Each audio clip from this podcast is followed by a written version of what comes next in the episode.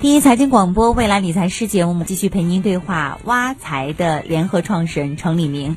上半段呢，我们聊到了关于股灾当中逐渐折戟的中产阶级，它从财富消失当中，我们分析了很多的原因。那背后呢，的确存在着像因为财商不足，或者是因为外部环境不景气，同时呢，也存在着这个机构方面的资产配置不是很完善，还有信息不透明等等的一系列的问题啊。我们下半段呢，继续再聊一下，那如何减少这些财富消失？如何才能让我们口袋里的荷包能够不缩水？这个问题，我们来继续探讨。程总，哎哎，大家好，接着上面的话题啊，讲的中国这个财商的进步情况。其实财商呢，其实不是光光靠个人的，其实也要靠行业的。嗯，其实我们回回回头看一下，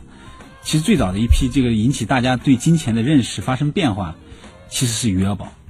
对吧？啊，对，而且这是我们呃最开始接触理财的一个产品嘛。对，嗯，除了那个早期，其实已经在玩股票。我说我说的还是全民啊，嗯全民新中产。啊，其其实最早的话，大家全民理财时代其实就是对全民理从余额宝这边开始。对对，其实最好大大家在理财的可能买买这个那那个时候最早的时候买买股票啊什么的，对吧？买基金的其实那时候也也不多，还是有些国债对对对，那其实这个行业的变化带领了大家整体的变化。那么它余余额宝是一个是一个阶段性的一个标志，然后接下来的话就是互联网金融又是一个大的一个标志。它的话让大家知道原来还可以这样投，当然这里面可能就是整个规范市场还要规范啊啊，让大家更更进一步的更多的人参与到这里面来了。大家就是投资品对于钱的认识和投资品的认识也发生了很大的变化。嗯，那么这一切呢，其实它并并不是就是中国人自己创造的，其实呢也跟美国有很大的关系。就是嗯，美国的市场毕竟比我们成熟嘛，它的那个 Lending Club，它其实也是最早做 P to P 的，对吧？它它的引入过来，它包括就是美国就是近几年它的一些个的金科技金融公司，这里面比较就是有知名度的，包括了这个 Westfront、Betterment 和 Person Capital，还有 Asset Builder 等等这样的一系列的这些公司。当然，这里面还还有那些传统的金融大佬们啊，像 BlackRock 啊等等这些，他们这些公司呢，其实也是在做这方面的一些智能头部啊这些方面的一些一些服务。其实大家都是在解决一个问题，就怎么样能够更多的服务于这个新中产呢？靠人是不够的，必须要有这种科技的介入。前不久吧啊，呃，聊到这个那个机器人，嗯，这个阿巴狗和李在石的这个对抗，嗯，对对对，其实可以看到，就是短短这么些年来，就是人工智能它的进步是很大的。嗯，像在美国的话，小小企业破产那个那个律律师是吧，已经被这个机器人取代了。我不知道这个是这个这个大家就知不知道？就是这个事情，嗯这个的话，其实在已经在影响业内的很就是行业的很多行业的一些发展都在被它受受到它的对，影响其实。人工智能出现之后呢，我们也会有一些担忧，比如说以后会不会出现专门的呃炒股票的一些人工智能的产品，到时候就替代我们人类了啊。可能在炒股方面，可能有更多的这种机器的东西能够替代我们的大脑，对甚至能够炒得更好。对对对，其实对沿着你这个问题啊，就是呃也也有报告，就是很详细的报告，包括大家的一些采访对象也也出来了，就是说、呃大家谁对这个这个人工智能会更感兴趣啊？先是从人的角度分析一下，呃人的话，其实富裕阶层的人觉得智能的科技对他的影响不会特别大啊，这个可以理解，就是他们已经有人的服务，就是人的话会很很贴心的服务啊。然后呢，对于那个就是越到中产的人，觉得这个对他的影响会更大。然后从理财师的角度来看呢，觉得觉得智能的这种东西对他们影响也很大，他们觉得这不是威胁，而是对他们的一种一种很高的服务。那么再从这个技术手段来讲，其实机器人更适合做什么事情呢？第一个，对数据进行采集，啊，第二个进行简单的一个一一个归归纳整理，按照模型归纳整理，嗯，啊，第三个可能对于进行一些逻辑数的一些一些一些判断啊，一些简单的判断。但是人的优势是什么？是分析和出策略，啊，所以说这个出策略其实机器人的策略呢，它还是按照一些一些现有的模型去做的，在短期之内应该是还是比较难超越人的，啊，所以说在在这方面来看的话，这两者相结合，应该是非常非常重要的。嗯，那么所以说这也是美国一直在探索一种方式，就是用科技金融来改变这种人们的资产配置。对，用科技金融做到更合适的一种投资。嗯，那么呃，那是不是美国现在就是出现这种场景？就你把你的资产，然后交给机构，机构呢就通过这个科技金融的一些机器来给我们进行资产配置。那这样的话，是不是这个失误的概率就会大大降低？对，像美国的市场，就是这跟美国特点有很大的关系啊。就是美国的整个市场也比较成熟，他们在股票市场的话，他们更多更多的因为是机构参加的多，嗯，所以说呢，它的用 ETF 配置基金就够了，它会按照区域啊、按照行业啊等等板块大小，它还会做一些配置，嗯，啊，包括债呀，这多少比例来配。那么它的机器人呢，就会就会自动从后台搜搜寻云端的数据。搜寻云端的数据之后呢，进行采集，包括现在行情的情况，包括它可以用机器人去读这个各家这个公司的那个财报，就是省掉很多人力的工作。所以这也是为什么说刚才那个说理财师，也就是也不反对说这个这个会将来会抢他的饭碗。其实他呢，机器人在做更应该机器人去做的事情。那当这个效率提升了之后呢，所以说像美国这些公司，像这些刚才提到那些公司，它就可以做出一套策略来。但是他策略给就是你把钱交给他管就好了，叫他管呢，他过一段时间之后，他会根据舆情的变化达到某一个阀值触发了，他需要进行调仓，调仓比例一调仓，他就能够保证在你的资产是在增值的时候能够能够有很好的一个表现，而在亏损的时候能够及时的他他能够有，因为他能克服人的弱弱点。我我我不知道广大这个投资者怎么看啊？就是为什么中国会很容易大家表现出一种行为叫做追涨杀跌。涨涨涨涨的时候，就是大家大家拼命的疯狂的买，对对对，疯狂的，而且很多人都买在高点上面去，对，所以说像如果说交给一种策略来做的话，它不会那么失去理性，嗯，它会克服人的一些弱点，嗯，这是它的优点所在。我觉得这个人工智能到了什么程度，其实我们不知道未来会到底会发生什么样，它真的能不能够替代人啊？那种智能树是不是真的有那么那那么那么强？我说如果到到有一天的话，它真的达到那个程度的话。可能他能够服务更多更多的人，也许能够服务于富裕阶层。那时候富裕阶层也许也能够觉得这个服务还不错，嗯，随时随地啊，因为你不需要预约嘛，嗯，啊，他随时都能为你服务，啊，这是一个我觉得非常好的一个梦想。嗯嗯，美国还是一直走在行业的领先位置的。那除了美国，是不是欧洲其他的国家也是在资产配置方面有一些很好的一些可以值得我们借鉴的地方呢？对。就是欧洲的话，其实也有一些这样的一些分泰克一些公司啊，他们也在做这方面的尝试。其实跟美国呢是比较相似的。其实他们也是用这种科技金融吗？对，也是科技金融，在用这种其实机器的方式来尽量发挥机器人的优势，来做一些机器人去更擅长做的一些事情。那中国和和欧洲呢，确实有很大的程度的相似性，就是人民群众的这种这种面对理财这种事情的相似性上面去。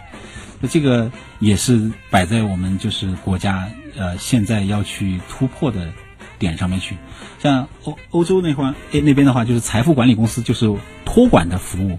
其实占比也不是很高，只有美国的托管这个是最高的。嗯，啊，是不是大家对托管的意识还不是很强？就是觉得交给机构还是不放心？对，是这样的，就是他这种这种就是跟就是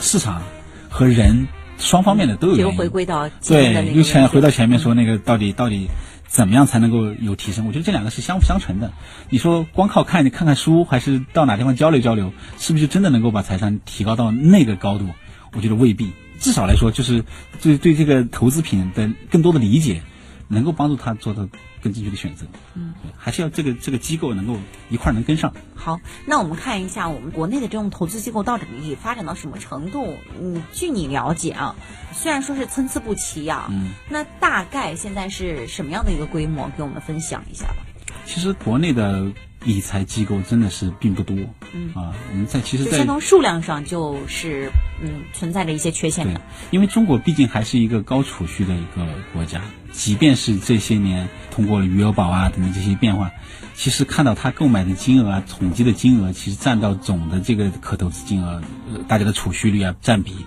都还是不够的。那么从机构上来看，其实也比较单一。大家的话，更多的就是去呃，在证券市场投资，是吧？然后银行的话，有做一些银行理财产品，结合外面目前就是在做的一些私募，有些呢像像私募啊等等这些，它的门槛也比较高，其实并不适合就是广大呃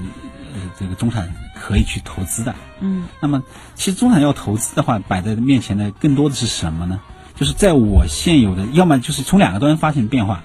一个就是怎么样给他们提供一些合适的他们这个门槛能够购买的一些理财产品，那他们呢能够针对自己的那个风险偏好，能够适当能够配置的这样的产品，而这个呢，可能是需要做资产的这些公司是要一起去努力的，把这个做好的。另外一方面就是什么呢？我们结合现有的一些产品，怎么样给不同的人去做合理的配置，就是讲到这个 fintech，就是中国的这个这个金金融科技。那金融科技这块儿的话，我觉得在中国的话，现在的发展的重点还是要对大家的人的数据信息多大数据的一个采集，大数据采集完之后对人进行分析，给他更合适的产品。因为没有人的介入啊，用机器来来做这块事情呢，也是机器最擅长的事情。所以这块是我觉得就目前来说，国内科技要做的重点。当然，其实国内这这个目前的行业发展里面还有另外一种的，这种呢就是要大家要去理解，就是他们也在做一些产品的一些创新，比如说做一些是呃量化量化对冲啊等等这样一些做法，来帮助大家来控制风险，这是产品的创新。这是我觉得目前来说两条路的发展，嗯，产品创新，就是对用户的就是多元化的一个一个分析，给他做出合理的配置。嗯，一方面还是机构从人的角度出发，然后不断的提高人的情商；另一方面呢，是通过这个质量上，质量上啊怎么样提供给他们这样的产品？因为其实中国还是有部分能够实现对冲的嗯这样的一些工具嗯。啊。这个当然，这个可能理财师各方面应该讲的会更加的清楚一些。您正在收听的是第一财经广播未来理财师，未来理财师。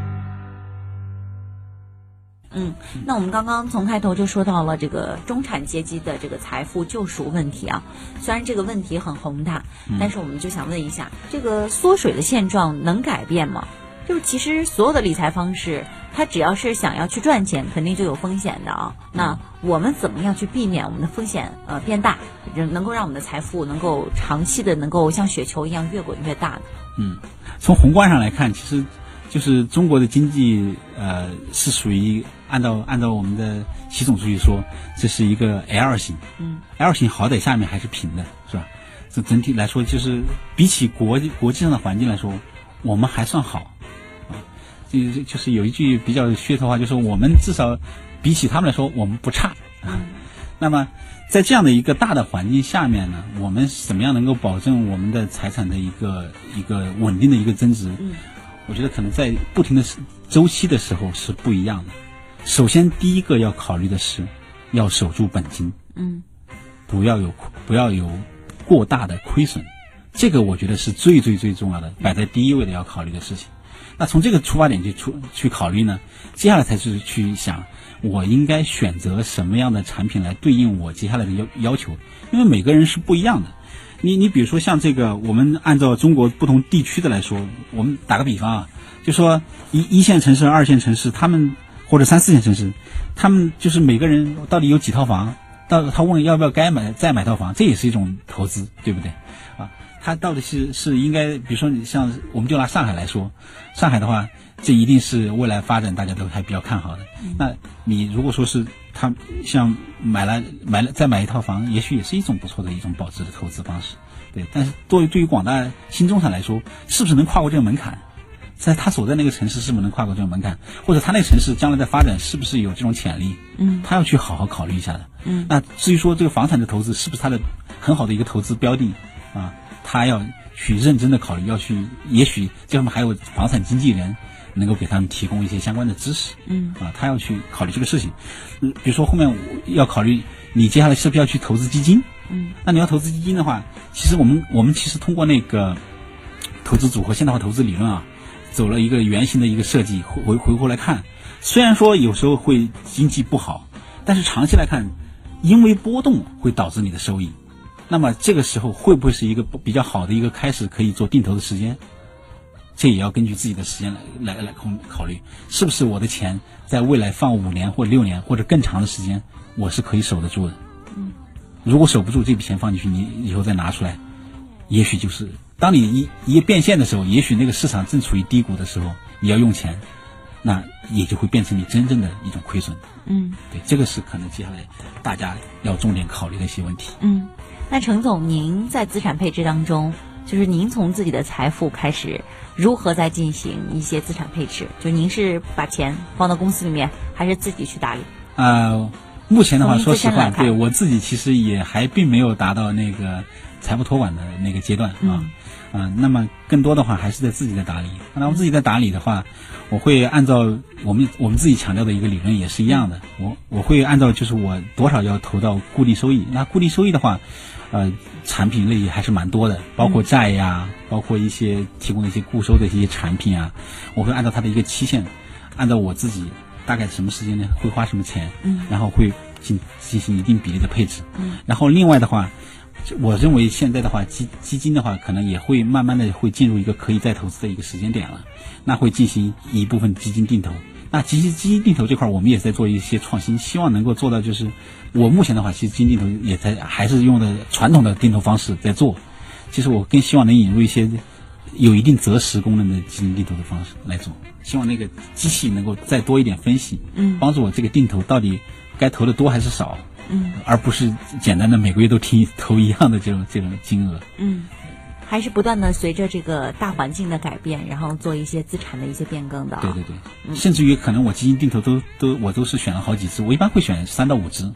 啊，选三到五只之后呢，然后我来看一看，就是我现在是是人来做的，其实这个是很累的，就是到了那个时间点，我来看一下，哎，目前它我整个那个价值在我这个这个里面哪一只可能跌的稍微多一点，我一般是这样买的，哪只跌的多点，或者哪只补的多一点，嗯，因为我相信我在选这几只基金呢，我认为这几只基金都没问题的，嗯基金公司也比较大的，基金经理我觉得也还是靠谱的。嗯那么我就相信它未来随着市场行情一定会上升上去的。嗯，因为一旦你会发现，我们我们发现啊，所有的基本上板块所谓的轮动，即是平时的一些轮动。当真的牛市来的时候，发现所有的板块都上去了，是吧？对，对，所以说我会在补仓的时候，我会选择尽量补低，啊，然后达到一个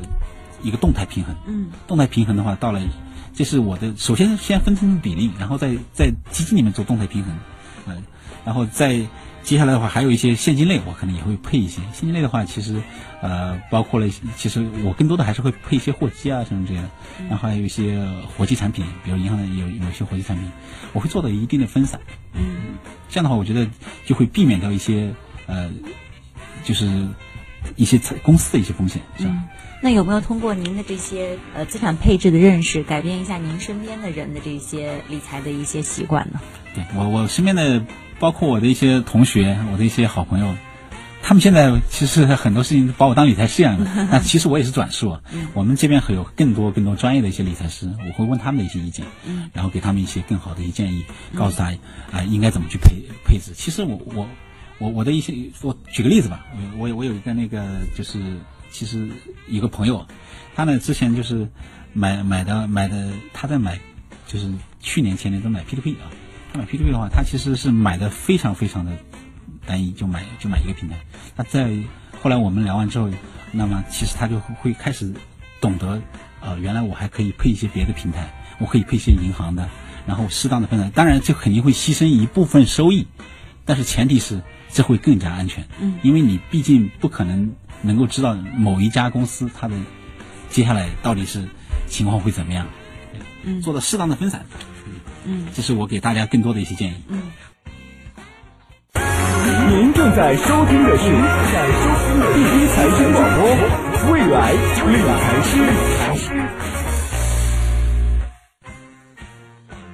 程总也是从身体力行的方面，不仅是让自己的财富有一个更好的、合理的一个规制，然后同时呢，也是希望通过自己的行径来改变身边的人，让大家都对这个财商有一个提高，或者是对这个自己的财富有一个更好的积累。我们再来展望一下啊，我们虽然说资产配置现在还存在着一些问题，那中产阶级的财富还存在着呃不小的变动。那未来呢？那您觉得随着这个呃一切环境的变好，那会不会啊、这个资产配置也成为人们就像谈到余额宝一样，都学会理财，建立一个财富时代。呃，以后会不会也会变成一个资资产配置时代，也会很快就会到来呢？嗯，我觉得这个时间可能会相对来说比较远一点。嗯，这还是取决于就是我们整个市场的和人的一个成熟程度。嗯，啊，我觉得那一步是一定会到来的。首先，